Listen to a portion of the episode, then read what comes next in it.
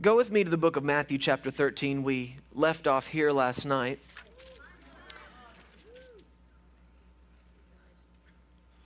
Let's deal with a couple of things. I want you to find Matthew 13, and I also want you to find John chapter 4. And I'm going to squeeze about four or five messages into this one tonight. So we, I encourage you to study some of this out on your own. We, we can't get into all of it, but I believe what the Lord's assigned us to will be a help to you. Matthew chapter 13, you remember we read this on the same day, verse 1. Jesus went out of the house and sat by the sea. Great multitudes were gathered together to him, so he got in a boat and sat, and the whole multitude stood on the shore.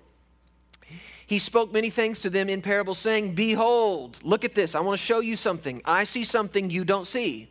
Jesus says, I spy with my little eye. I'm going to show you something. That's what behold means. I see it, you don't. Let me show it to you.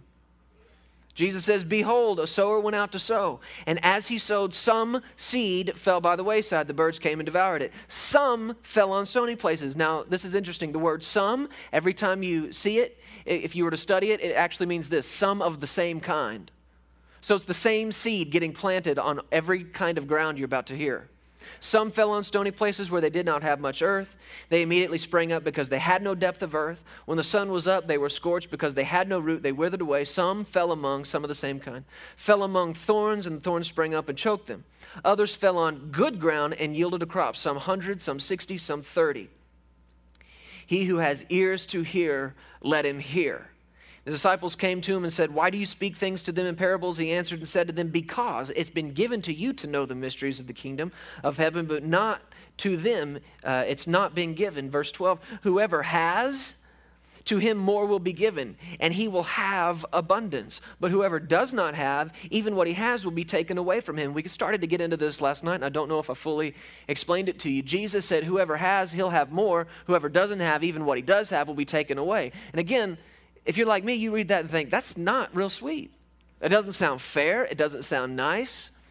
But it's because people think God needs to be a little more socialistic and just be, everything needs to be even all across the board. And He's made everything available to everyone. But if you're waiting on Him just to plop it on you, then you're missing your response to what He's already given. Because it's your response to it that opens the door to you receiving it in your life. And He said, To him who has more will be given. Him who has what? Him who has what? Well, if you keep reading here, and we did this last night, he said they have eyes, but they don't see. They have ears, but they don't hear. In other words, they're not good witnesses. Yeah, they saw something. They saw a guy out there preaching, but they didn't know who it was. They saw Jesus, but they didn't see him. And that happened in his ministry over and over and over.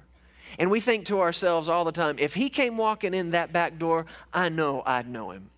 Right? I mean, we just, there's just something in us that just says, I, I, yeah, of course I would know him.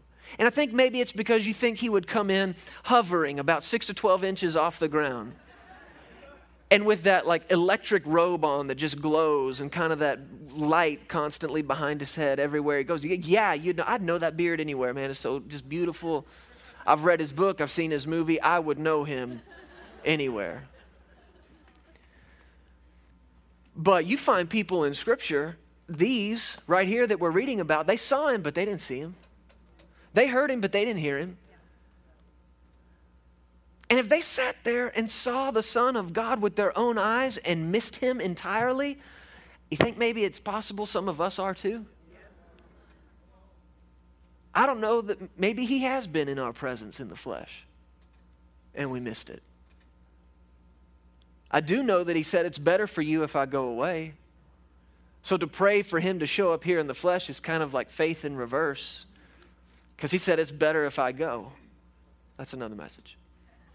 But there were people over and over and over that missed him. They didn't recognize him, they didn't see him. And he said, To him who has, more will be given. To him who doesn't have, even what he does have will be taken away. Him who has what? Him who has eyes that see Jesus. You see, rec- the recognition of who Jesus is is the bedrock revelation of the Christian life. In just a few chapters, Jesus would ask his disciples, Who do men say that I am? You remember that? And they said, Well, some say you're this guy, some say you're that guy, some say you're this prophet, some say you're a teacher. And guess what? People are still saying that same thing today. They said, You're one of the prophets, you're one of this, you're one of that. And then he asked them a more important question. He said, Who do you say that I am? And Peter spoke up and said, You are the Christ, the Son of the living God. Not one of, the. You are the. What happened? He recognized Jesus, he saw him. All those other people saw him and said, I wonder if that's Elijah.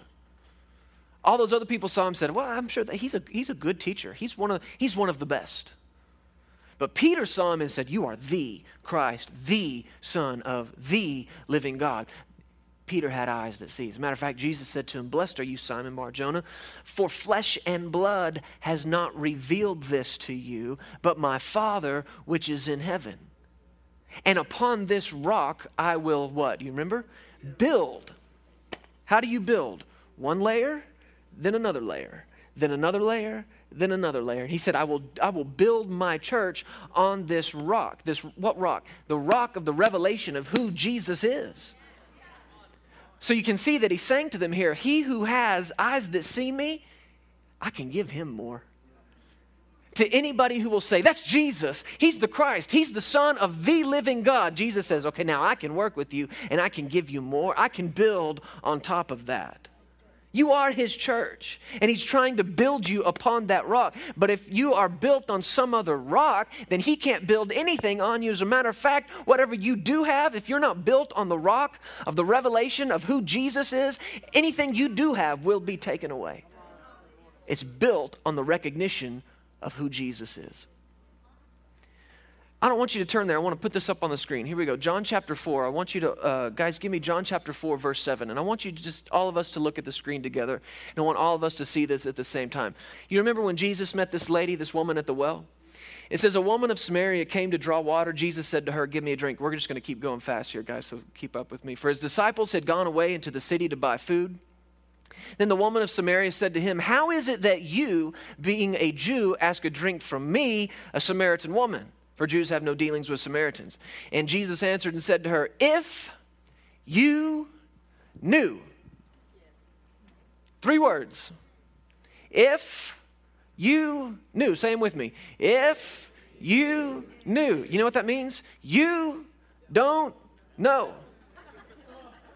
If you knew the gift of God, the gift. You know what you should think immediately? Grace. Gift is grace, and grace is gift. Oftentimes in the New Testament, they're translated from the same word, charis. If you knew the grace of God, isn't Jesus the grace of God? If you knew the gift, the grace of God, and who it is who says to you, Give me a drink, you would have asked him, and he would have given you living water. Next verse. The woman said to him, Sir, you have nothing to draw with, and the well is deep. Where do you get that living water? Jesus, uh, or excuse me, she says, Are you greater than our father Jacob, who gave us the well and drank from it himself, as well as his sons and his livestock? Now keep in mind here, here's somebody having an eye to eye, face to face conversation with Jesus, and he's endeavoring to solicit faith from her, saying, If you knew who I was, you would have asked me for some living water, I would have given it to you. She says, where, are you going to get this? Where are you going to get this water? Are you greater than our father Jacob? What's the answer to that question? Yeah. but the problem is what? You don't know. You have no idea who you're talking to. Jesus answered and said to her, Whoever drinks this water will thirst again, but whoever drinks of the water that I will give him will never thirst. But the water that I will give him will become in him a fountain of water springing up into everlasting life. Does she get it? No. The woman said to him, Sir, give me this water that I may not thirst, nor come here to draw. Too aware of the flesh too aware of the carnal nature, too aware of the physical world, not aware of the spiritual world. Keep going. Jesus said to her, Go call your husband and come here. So the, the approach he's been taking, living water, life, um, just isn't quite sinking in. So he's going to take this other approach with her. You know, you don't know me yet.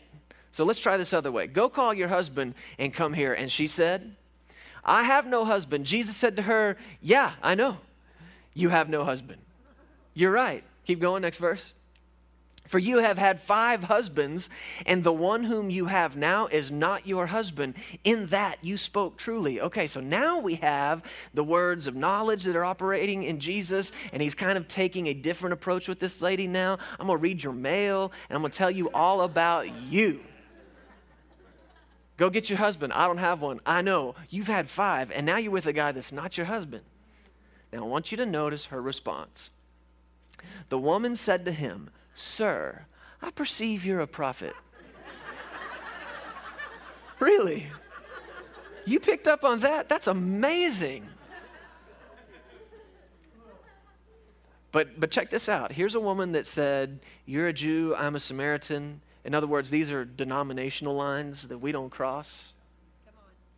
Then she says, when Jesus kind of shines a light here on her past and what she's dealt with and gone through, I want you to see her immediate response. You're a prophet. You're religious. Check this out, next verse. This is her response to you've had five husbands, now you're having an affair. Our fathers worshiped on this mountain, she says. And you Jews say that in Jerusalem is the place where one ought to worship. Worship. In other words, let's change the subject.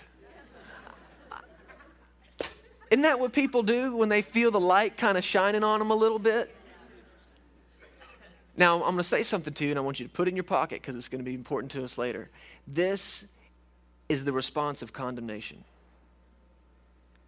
When you're condemned about your past, and you are in the presence of someone who you perceive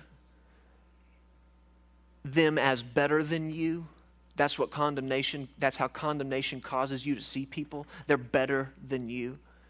The immediate response is to try to elevate yourself up to their level. Let me show you what I know.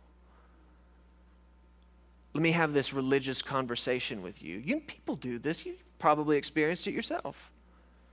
They find out you're a Christian, or maybe you're in ministry, you're a pastor, or something like that, and ah, oh, yes, ah, yes, God, ah, what do you say to this very difficult question? Why do bad things happen to good people? And they want to engage in an intellectual, religious conversation with you. Or even at its worst, they want to argue. She's an arguer. You Jews, you Jews, you guys, you jokers say, we're supposed to worship over here, but we're supposed to worship here. What do you say? So, Jesus answered in the next verse Woman, believe me, the hour is coming when you will neither on this, worship, on this mountain worship nor in Jerusalem worship the Father. You worship what you do not know, we worship what we know, for salvation is of the Jews. Next verse. But the hour is coming and now is when the true worshipers will worship the Father in spirit and truth, for the Father is seeking such to worship him. How many of you know that that was the right answer? People wanted to argue with Jesus all the time, and he just always had the right answer. But, but listen to this, the next verse. Jesus said, God is spirit. Those who worship him must worship him in spirit and in truth. Do we have her response in the next verse? The woman said to him, I know the Messiah is coming. So she knows about denominational lines that you don't cross. She knows enough to call him a prophet. She knows enough to talk to engage in a theological debate about worship. She even knows enough, she's even got enough God knowledge, enough church experience to look at Jesus and say, "Well, the Messiah is coming." Here's somebody who is expecting the Messiah. And she said, When he comes, he'll tell us all things. In other words, you have your opinion, I have mine, but when he comes, he'll tell us I was right. How did she miss this? Jesus said, To him who has, more will be given. Him who has what? A revelation of who I am. Him who has eyes that see me. Him who has ears that hear me. More will be given to him. Does she have eyes that see him? No. A one on one personal, private conversation with Jesus, the Messiah. how do you convey the gravity of this? She sat there having an eye to eye conversation with Jesus, got into a debate with him, and then said, The Messiah is coming. Somebody who's looking for him and didn't even recognize him when she saw him. How is that possible?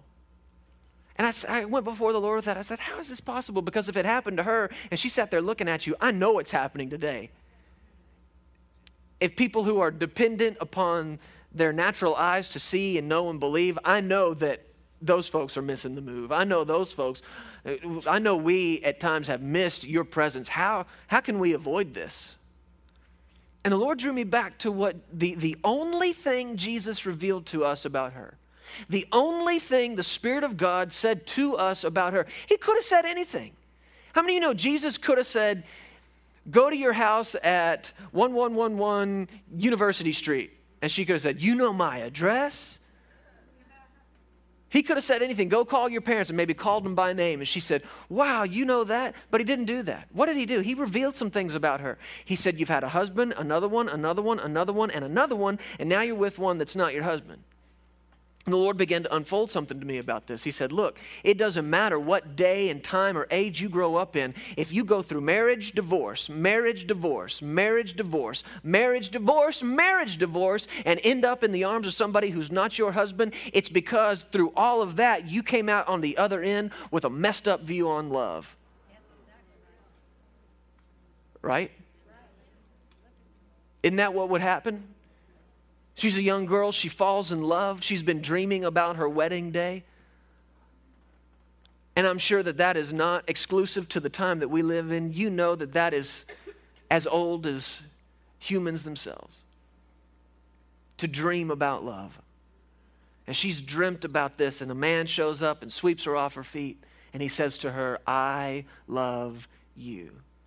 She stands at that altar with him, and he makes commitment, and she makes commitment, and it starts off beautifully, but in a short amount of time, she finds herself in a situation that she had no idea was coming. And maybe it's through abuse, maybe it's through verbal abuse, maybe she's been lied about, maybe she's been cheated on. I don't know, but this thing that started out as I love you now is I want nothing to do with you. And like women so often were in that day and age, just thrown aside like trash.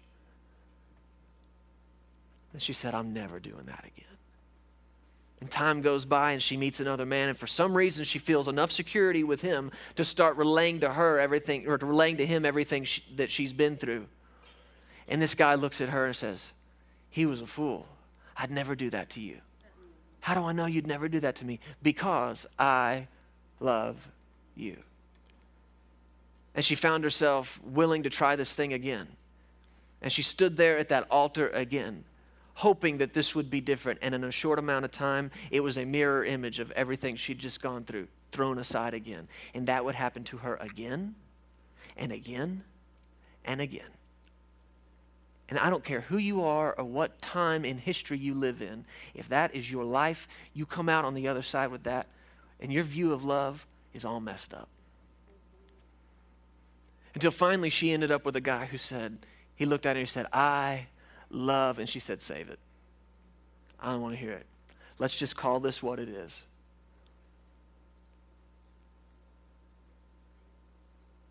How did she miss Jesus?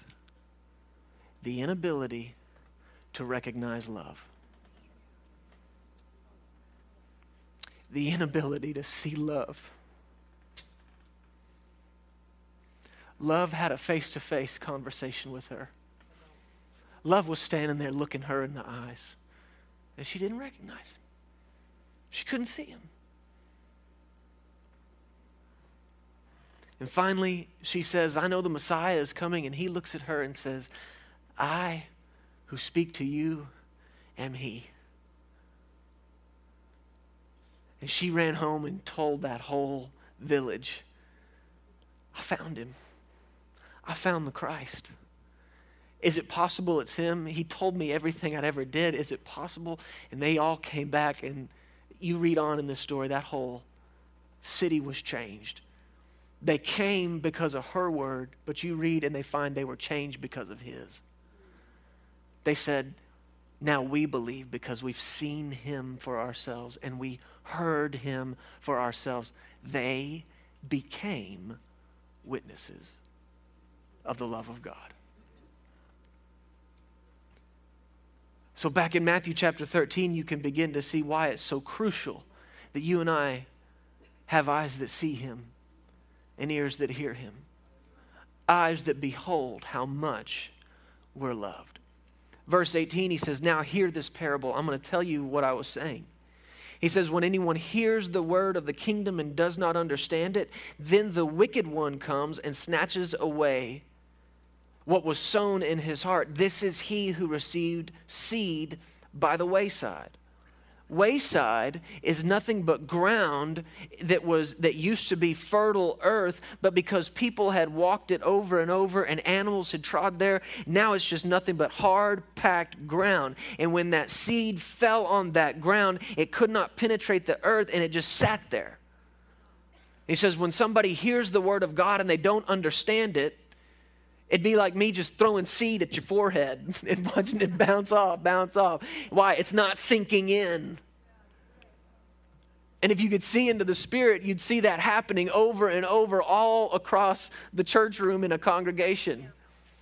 You'd see the word being preached, and you'd see it penetrate the earth here, but over here it's just boom, uh, and it can't get in. And Jesus said, This is he who doesn't who hears the word and doesn't understand it. Now, look, I've sat in some message, messages before that I heard and I thought, I don't get that. I don't understand that. I sat in some, in an end times prophetic, um, what are they, eschatology? Is that what it's called? And, and uh, yeah, it was kind of a seminar, and this preacher was preaching these things. Now, as a pastor's kid, I, I spent my life on the front row. Actually thought about writing a book, My Life on the Front Row. And I remember sitting in that sermon listening to that man preach about where Moses was buried and Jesus coming and Elijah coming and the dealy bop and the whole thing. And I'm like, ah, okay. And all these church folks behind me, oh, amen, amen. I'm like, shut up. You don't know what he said. you have no clue. Oh, I, yeah, I believe that. No, you, well, shut up. You don't know. And Jesus said, He who hears the word and doesn't understand it, it gets snatched from him. And I don't think that just understanding it, like grasping it, like, okay, I get that, like two plus two equals four, I understand that. I don't think that's what he meant. As a matter of fact, if you look up the word understanding, it means it's it, it's it means part of that. It means to grasp the meaning of, but it also means to grasp the nature of something and the value of something. So when Jesus said, He who hears the word and doesn't understand the value of it, the preciousness of it, then, it, then the wicked one comes. Other places in the gospel where this same parable is preached, it says Satan comes and snatches away, steals immediately the word that was sown. What happens to valuable things that are left unprotected? They get stolen, right?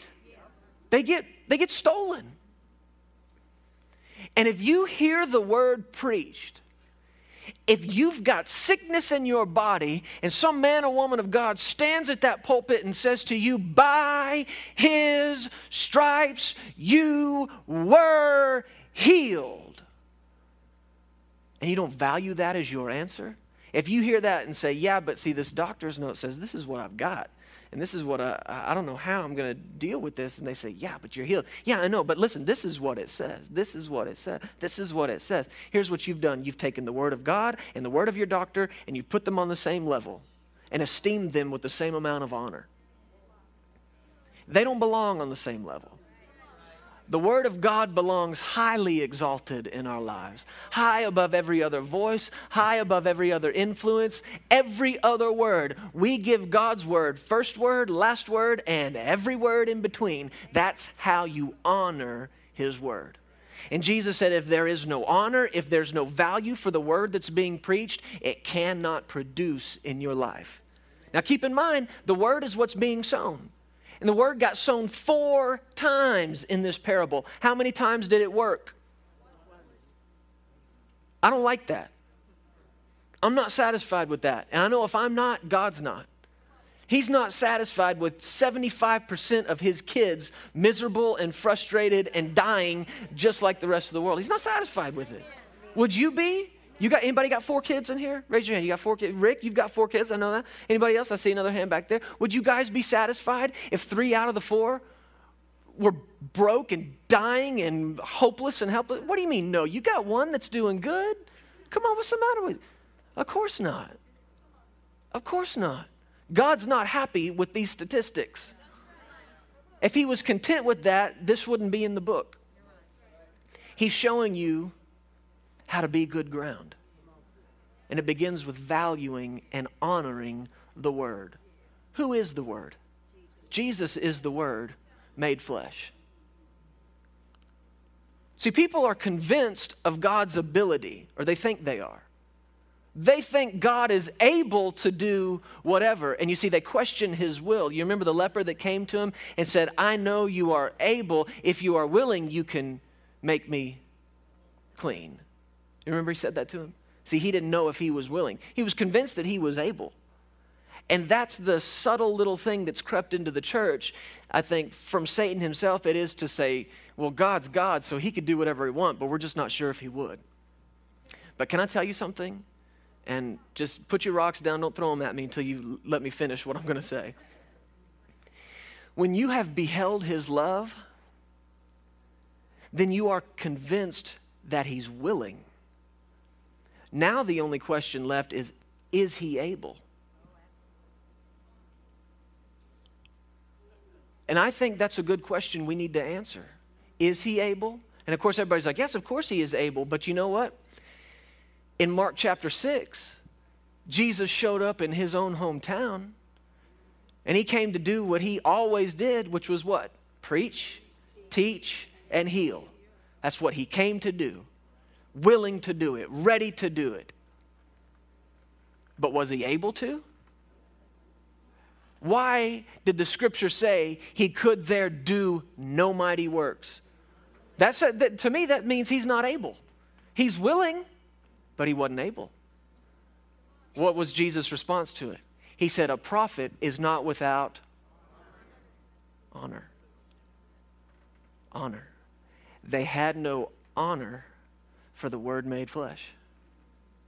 And where there was no honor for the Word, the Word was not able to produce what's in it to do. It was the same seed that got planted everywhere. So it's not the seed's fault. You need to ask yourself once you have beheld love and you are established, He's willing to do it in my life. Now it's time to go back and find out is He able? Lord, have I esteemed your word like I should? Have I honored you in my life like I should? Without honor, he can't produce. He went on, need to be quick here. He went on to say, He who received the seed on stony places, this is he who hears the word and immediately receives it with joy. But he has no root in himself and endures only for a while. When tribulation or persecution arises because of the word, immediately he stumbles. Let's come back to this in a moment. Keep reading verse 22. Now he who received the seed among thorns is he who hears the word, and the cares of this world, the deceitfulness of riches, choke the word, and he becomes unfruitful. Again, what's keeping the word of God from producing? Jesus said it's thorns. And here's what he said the thorns were the cares of this world. You know how we would say that? What am I going to do? What am I going to do? What am I going to do? That's the cares of this world sinking into you. It's worry. It's a life, the life built on the platform of fear yields the ex, an expectation called worry. The life built on the platform of fear yields an expectation called worry. Worry is an expectation. Fear says this could happen, worry says it probably will. But the life built on the platform of faith yields an expectation called hope. Hope is an expectation. Faith in Him gives you hope for your future. But Jesus said these thorns are keeping the word of God from reproducing in your life. That's the thorns, the cares of this world, the deceitfulness of riches, the lust of other things. What am I going to do? How am I going to make a living? What do I have to do to have that?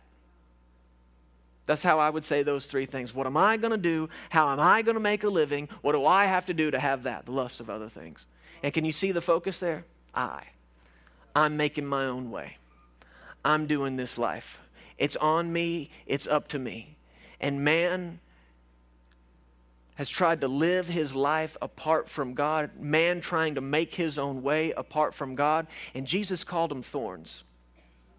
You go back to Genesis chapter 3. I want you to throw this on the screen. Genesis chapter 3, look at verse 17 for me. I want to show you in Scripture the first place thorns ever showed up. Genesis 3 17. I want you to put this on the screen for me. Genesis 3:17. Look at this. Then at, to Adam, this is just after Adam and Eve have, had sinned. To Adam God said, "Because you have heeded the voice of your wife and have eaten from the tree of which uh, of which I commanded you, saying, You shall not eat of it. Cursed is the ground for your sake. In toil, or you working for it, you will eat of it. In other words, if you want to eat, before it was nothing but grace. Before it was nothing but God saying, Here, all this is yours. It's my gift to you. But he said, Now if you want to eat, you're going to have to work for it all the days of your life. Keep going. Both thorns and thistles it will bring forth for you. The earth is going to produce this on its own. It will bring forth these thorns for you, and you shall eat the herb of the field. In other words, you're going to have to work through these thorns if you want to get anything to eat. If you want to be sustained, it'll be by you working for it. And you're going to have to dig through these thorns that the earth is making and producing on its own. How many of you know that without the Spirit of God, there is a natural way of thinking born into man that says, What am I going to do? How am I going to fix this? And on the other side of it, it's man saying, I worked hard for this. Look what I deserve. Look what I have earned. It, that was the condition Adam was in because of sin. Now, folks, Jesus came to rescue us from that. But the condition he was in was thorns are going to spring up, and if you want to get anything to eat, you're going to have to deal with it. You're going to have to make your own way.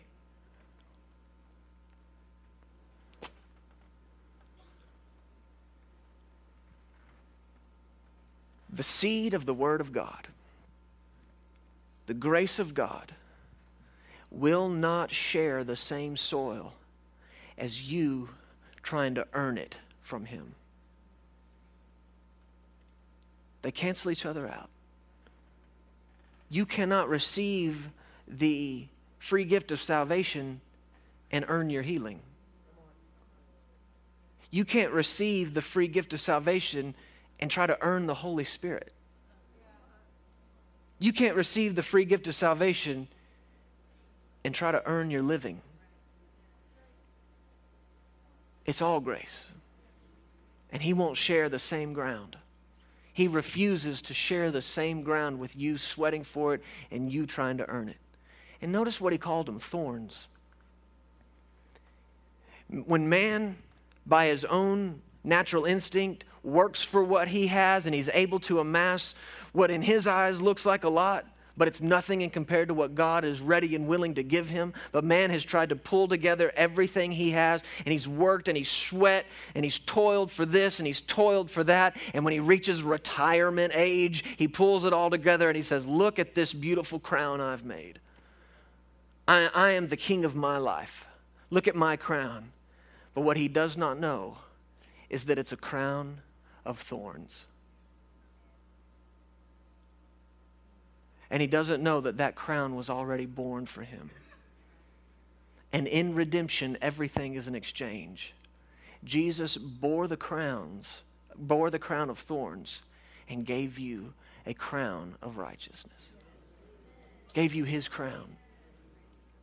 But the word cannot produce in you as long as you're before God going, Why am I sick? I'm at church every week. Why am I sick? I give all the time. Why am I broke? What's up with that? I did this and I did that. I, I worked in children's church. I did this and I, and and on. And as long as you go before the Lord with the things that you have done, He said, You're trying to come to me based on what you think you deserve? Hey, folks, that's not a conversation you and I want to have with Him. You don't want to get into what you deserve. You want to get into grace, you want to get into mercy. Jesus said, if that's your approach to God, the word can't work in you. But here's where I want to finish this up. Look at this ground right before this. He said, He who received the seed on stony places is he who hears the word and immediately receives it with joy. Yet he has no root in himself put Ephesians chapter 3, verse 17 on the screen for me.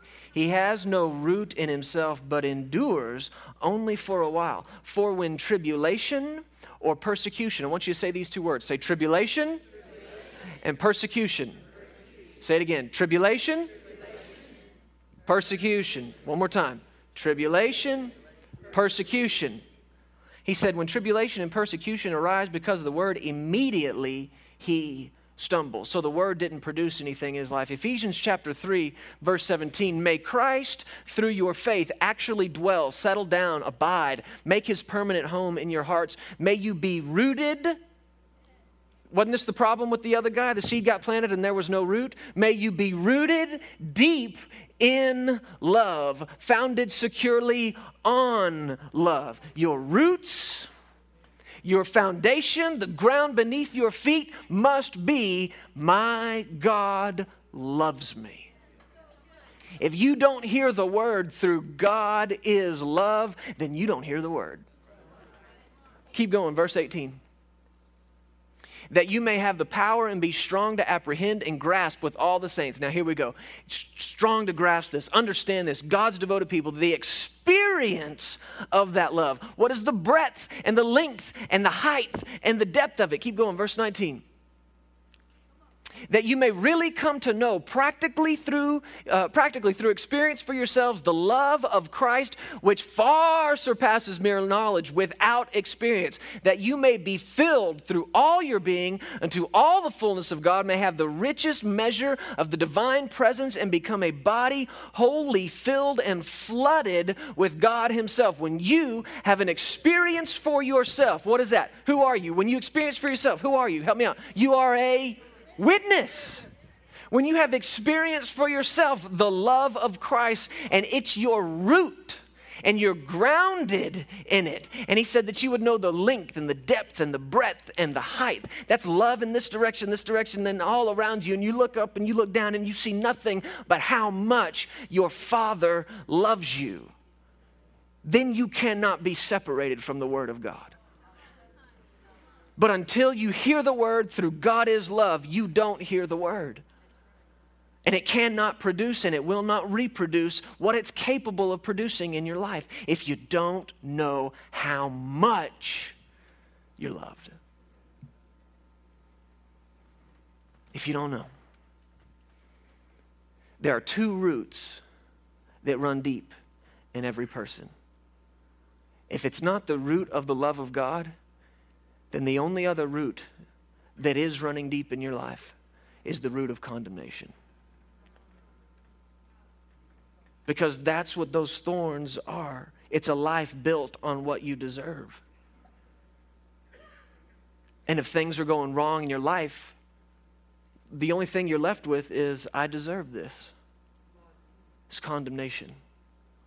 And it's something that must be dealt with at the root. Musicians, you guys come on up. Last scripture. Are you ready? This is where we bring this whole thing home. You've stuck with me, and I appreciate it. Romans chapter 8. Romans chapter 8. Let me read verse 1 to you. There is therefore now no condemnation to those who are in Christ Jesus, who do not walk according to the flesh, but according to the Spirit. The law of the Spirit of life in Christ Jesus has made me free of the law of sin and death. Now, if you skip over to verse 31, here's, here's the issue you will hear this verse that you've heard over and over. What then shall we say to these things? If God is for us, who can be against us? If you, if you have no root of love, you have no idea what that means. Maybe you've heard it your entire life, but if you don't know how much you're loved, you don't know what that means. What did Jesus say would separate you if you had no root? Two words. Remember what they were? Tribulation and persecution. Notice what he says in verse 32 He who did not spare his own son, but delivered him up for us all, how shall he not with him also freely give us all things? I want you to pick up on this. He's asking a series of questions here. Who shall bring a charge against God's elect? Now, in some translations, this next statement is written as a sentence, but if you go back and study it, it's really just another question. He says, Who shall bring a charge against God's elect? Is it God who justifies? That's how it is originally in the, in the original text. asking these questions Who's going to charge us? We've been talking all night about a courtroom setting. Who's going to charge us? Who's going to point at us and say, guilty, condemned? He says, Is it God who justifies?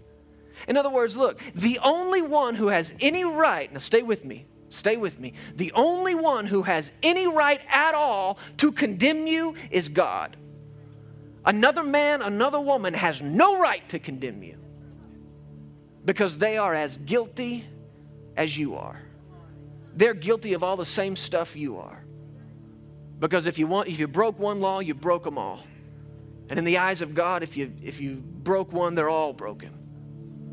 So no man has the right to condemn or pronounce guilt on another man. The only one who could have the right to call you guilty is the one who never did it wrong.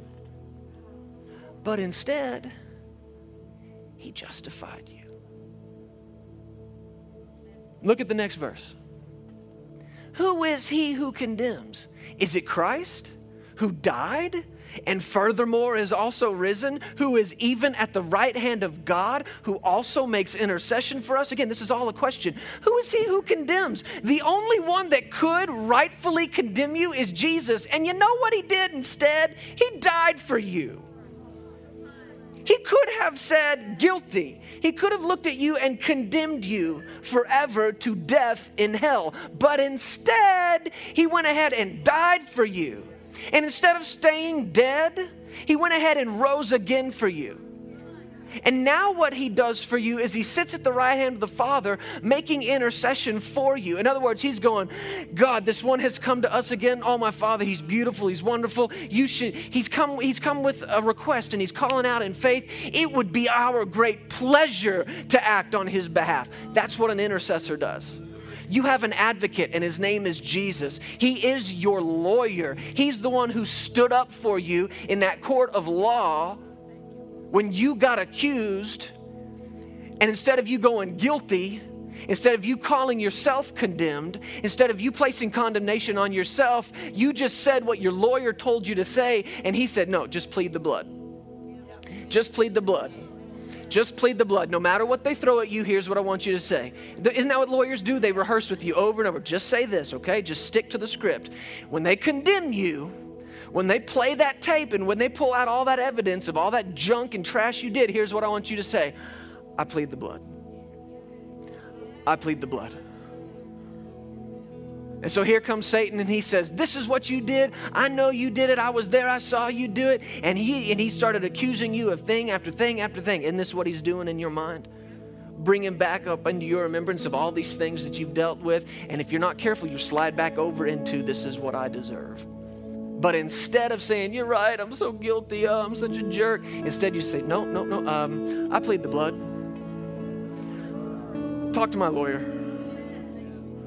Talk to my lawyer. I don't answer any questions. Talk to my lawyer.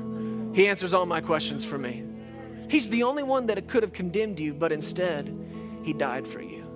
And all that judgment, all that punishment got placed on him. This is how much he loves you. Keep going here. Look at verse 35.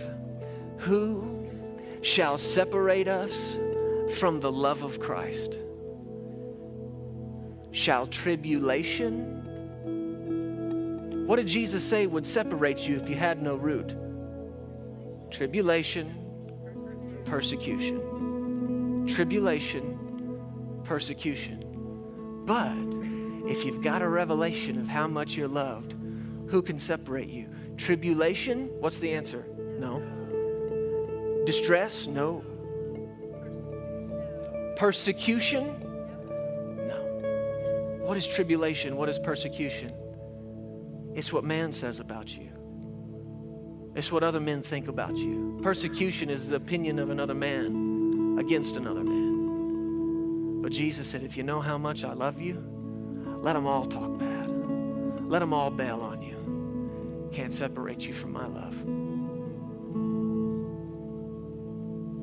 Keep going, verse 36. As it is written, For your sake we are killed all day long, we are counted as sheep for the slaughter. Yet in all these things we are more than conquerors through him who loved us. If you don't know how much you're loved, you're not more than a conqueror. But when your eyes come open and you see how much you're loved, now you are more than a conqueror. I am persuaded, verse 38, that neither death, nor life, nor angels, nor principalities, nor powers, nor things present, nor things to come, nor height, nor depth, nor any other created thing shall be able to separate us from the love of God, which is in Christ Jesus our Lord. Stand up on your feet.